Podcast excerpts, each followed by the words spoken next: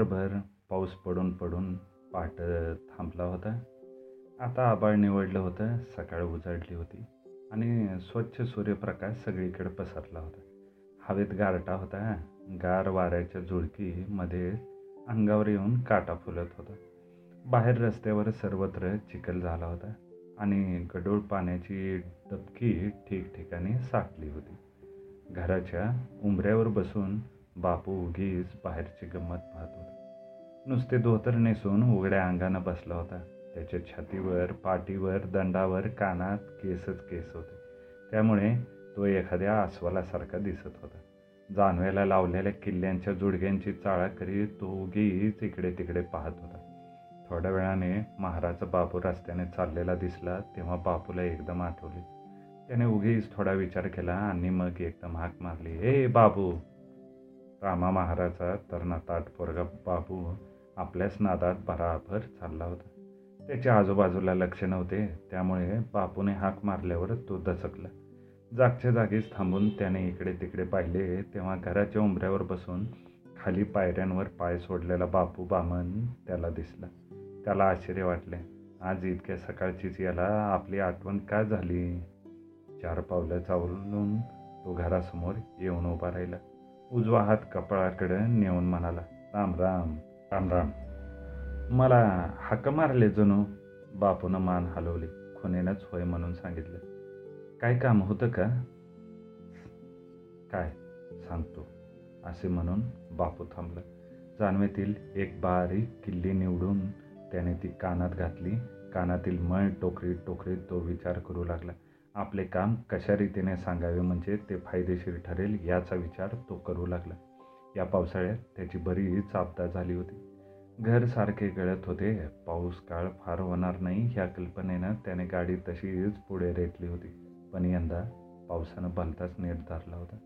एक दोन दिवसांनी गडी धो धो करत कोसळत होता. रात्रभर पडत होता. घर सारखे गळत होते. आणि बापूच्या घराला झोपायची पंचायत पडत होती. घरभर जमीन ओली झाली होती आणि तिला पोपडे येत होते. झोपायला एक खणभर कोरडी जागा राहत नव्हती. काल रात्री तर पावसानं भलताच गोंधळ उडवून दिला. सगळ्या घरातून धारा वाहिल्या आणि माणसांना रात्रभर जागरण घडलं. खरं म्हणजे यापूर्वीच घराची दुरुस्ती करायला पाहिजे होती. माळवदावर चिकार गवत माजलं होतं. ते काढून वर नवी पेंट टाकायला पाहिजे. मग घर गळणार नाही. करू करू म्हणून इतके दिवस गाडी ढकलली. पण आता ते लवकर करायला पाहिजे. नाहीतर आणखी किती त्रास होईल ते सांगता येणार नाही. बापूच्या डोक्यात इतका सगळा विचार पक्का झाला होता. त्यासाठीच तो सकाळपासून कुणाची तरी वाट पाहत होता. म्हणून बाबूने विचारल्यावर तो म्हणाला काम म्हणजे असं होतं काय? माळवदावर गवत माजले फार ते काढायचे काढतोस का? बाबूने हे ऐकल्यावर चेहरा वाकडा केला. तोंडावर स्पष्ट नाखुशी दाखवली. आणखी काय? आणखी काय नाही एवढंच काम. नाही जमायचं मग. एवढं बोलून बाबू ताटपणाने चालायला लागला. त्याने मागे वळूनही पाहिलं नाही.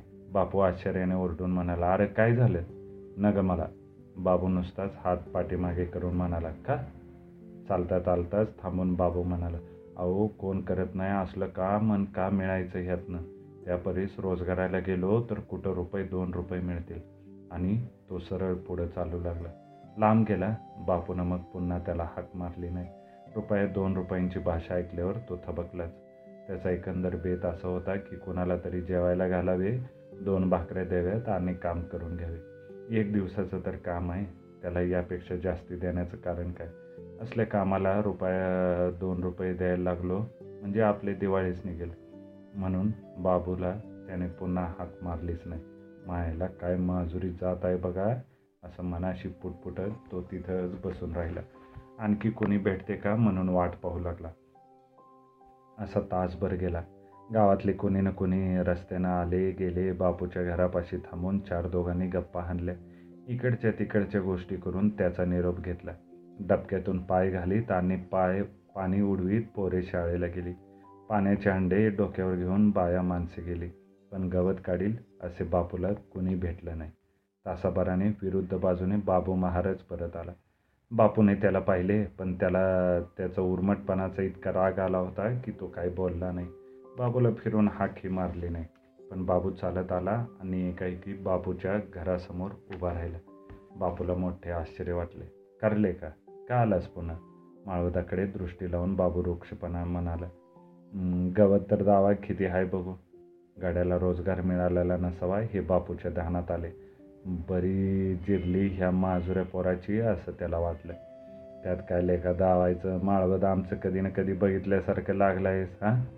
दावा तर खरं. चल बापू खुशीनं उठला. दरवाजा मागच्या दगडी जिन्यानं दोघेही वर गेले. माळवदावर उभं राहून गवताकडं पाहू लागले. गवत खरोखरच फार माजलं होतं. जिन्याच्या दरवाजापासून तो कडेच्या कुंभीपर्यंत गुडघाभर उंचीचे गवत एकसारखे सगळीकडे पसरलं होतं. जिकडे तिकडे नुसती खेचाखेच झाली होती. पाय ठेवायला म्हणून कुठं बोटभर जागा राहिली नव्हती. रात्रीच्या पावसानं ओले कच्च झाले होते आणि रान गवताचा उग्रवास नाकाला जाणवत होता. घराच्या शेवटापर्यंत नजर टाकून बाबू म्हणाला अगं आय आय आय आय, लय गचपान झाले की अहो बापू. बापूनं उपरोधानं मान हलवली तर रे लय गचपान झाले नाही काय सांगतोस मर्दा? काय गवताचं बी बी पेरलं होतं का? काय वाटतंय तुला? अहो पाऊस काय काय झालंय? ह्या सालाला समधीकडं गावातच झालंय. उगी घोळ घालू नकोस काढणार का नाही बोल. रिकाम्याराने कटकट कशाला? बाबूने मान हलवून निश्चय दाखवला. काढतो. एक रुपया द्या. एक रुपया? सोळा ना अरे काय बोलतोस काय तू? जास्त नाही सांगत बापू. तर कमी झालं हे काय? मेहरबानी केलीस आमच्यावर बाबा. रुपयाखाली परवडत नाही मला. नाही परवडत तर राहू दे. कुणी ओझं नाही दिलं तुझ्या डोक्यावर. असं म्हणत बापूनं तिथंच तोडलं. मागे वळून वळून तो सरळ खाली आला. त्याच्या मागोमाग बाबू महारही मुकाट्यानं जिना उतरला. एक रुपया देणं कसं वाजवे आहे ते सारखी बडबड करून सांगू लागला. वास्तविक हे एका गाड्याचे दोन रोजगाराचे काम आहे पण आपण एका दिवसात ते करून टाकू.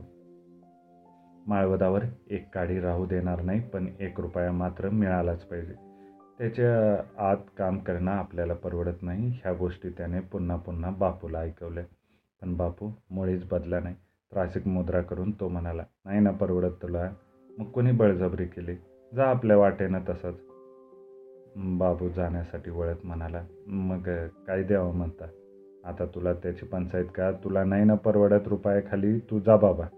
अहो परत सांगितलं तर खरं. बापूचं मनात सगळं ठरलं होतं. पण वरकरणी त्यानं उगाच विचार केल्यासारखं दाखवलं. वर तोंड करून माळवदा वरल्या गवताचा पुन्हा एकदा आत्मास घेतला. जीप थोडी बाहेर काढून पुन्हा दोन्ही ओढ दाबीत तो म्हणाला हे बकड्या दुपारची भाकरी देईन इथंच खायची आणि काम करायचं. संध्याकाळच्याला जाताना चार आणं कमरेला लावून जायचं. बाबू चिडला रागारागाने हातवारे करून म्हणाला चार आण्यात कोण काम करायला लागले नका मला.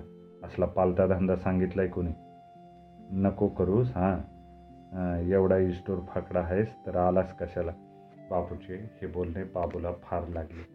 रागारागानं बापूकडे वळून तो वळ पाहून वळला. काही न बोलता मुकाट्यानं तो दाराबाहेर पडला.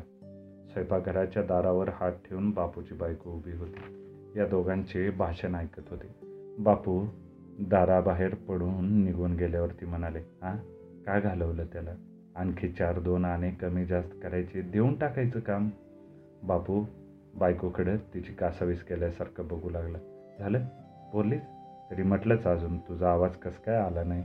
अहो पण काम लांबणीवर टाकलं. का टाकायला लागला? हा चढ दिशा घ्यायचं गवत काढून पेंट टाकायचे. अगं गवत उद्याच्यालाच निघतंय त्याची काळजी नको. कोण काढतंय? हा बाबूच काढतोय बघ. बायकोनं मान हलवली मतभेद दाखवला. मला नाही पटत. वाटत तो परत येईल म्हणून. पाया पडतोय. तू जरा थांब. गंमत बघ. एवढं बोलून बापू हल्ला. आपली सकाळची आंघोळ या गडबडीत तशीच राहिली आहे हे त्याच्या ध्यानात आले. लांब टांगा टाकी तो ओसरीवरून परसदारात गेला. आडावर बसून त्याने पवऱ्याचे पाणी काढले.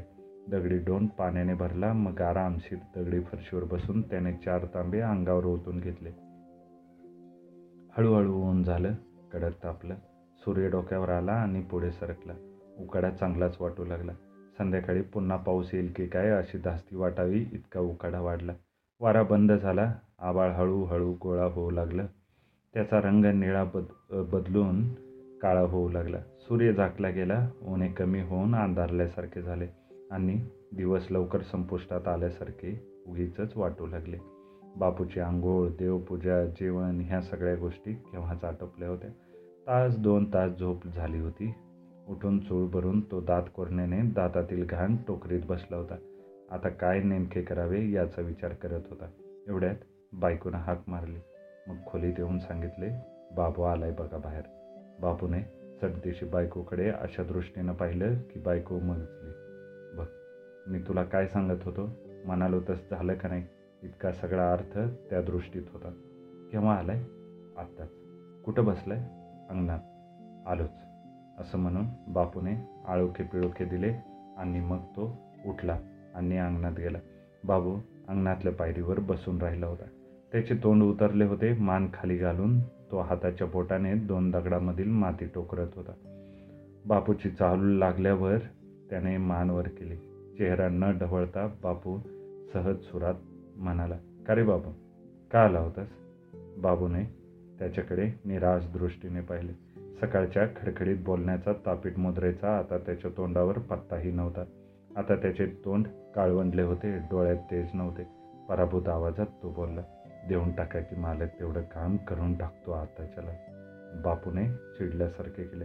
आताच्याला काय करणार तू? दिवस बुडत आला आता विचारायला आलास होय? अहो जेवढं होईल तेवढं बाकीचं उद्या सकाळला करतो की. मग काय? हाय का? बरं काय घेणार मग तू? बाबूने डोक्याच्या पाठीमागे हात नेऊन डोके खाजवले. काय तुम्ही सांगताल तसं? भाकरी द्यान वर चार आठ आणि द्याल ते. बापूने कपाळाला आट्या घातल्या तरा तरा अंगणात येऊन त्याने दारातून आत शिरू पाहणारी कुणाची तरी शिळी थेट करून हाकलली. मग तिला दाराबाहेर काढून तो परत आला. मग खणखणीचा आवाजात म्हणाला आता तुला शानपण सुचला वय. आबाळ केवढा आलंय भरून सांगितलंच काय? हां? आपल्या शहाणपणाचा आणि आभाळ भरून येण्याचा काय संबंध आहे हे बाबूला कळले नाही. तो बापूकडे बा बघतच राहिला. काही न बोलता बघत राहिला. बापूने एकदा उत्तराच्या अपेक्षेने बाबूकडे पाहिले पण बाबू काही बोलला नाही. तसा गपची बसून राहिला.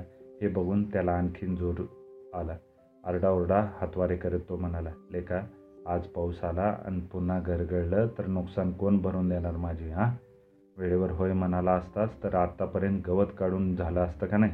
या म्हणा पेंट टाकून मोकळा झाला असतो मी. तुम्हाला खरोखर लोकांच्या नुकसानीची काही किंमतच नाही.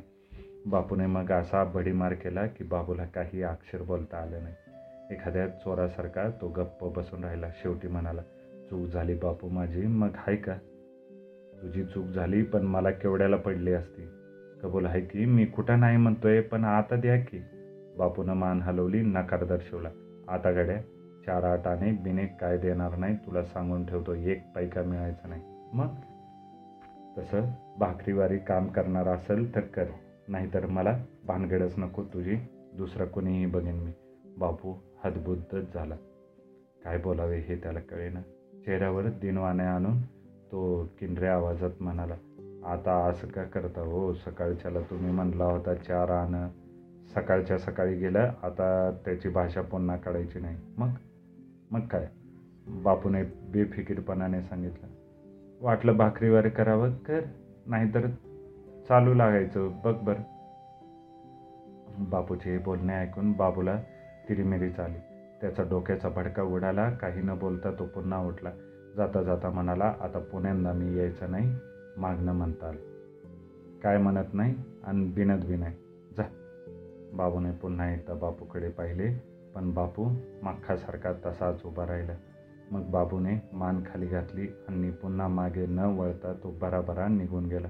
दाराबाहेर पडून दिसेनासा झाला बायको दाराशी येऊन पुन्हा म्हणाली अहो काय काय मांडलंय काय तुम्ही? गवत काढायचंय का नाही? उगीच काय चाळवण्या दाखवताय त्या गरीबाला? बापूच्या पायऱ्या चढून ओसरीवर आला म्हणाला चाळवणे कशाबद्दल? गवत काढायचंय ना? मग असं का? चांगला कबूल झाला होता चार आण्यावर तर द्यायचं. सोडलं. तुला कळत नाही? उगी गप बसभर असं म्हणून बापूने ओसरीवरच्या खुंटीवरचा अडकवलेला मळका सदरा घेतला आणि स्वतःच्या अंगात अडकवला. डोक्याला काळी टोपी चढवली धोतराच्या निर्या आतल्या आत नीटनेटके केले. मग बायकोला मग म्हणाला जरा जाऊन येतो ग बाहेर. देशमुखांकडे जाऊन येतो. आणि लगबगीनं तो बाहेर पडला. बापू परत घरी आला तेव्हा बरीच रात्र झाली होती. जिकडे तिकडे अंधार गुडूप होऊन गेला होता.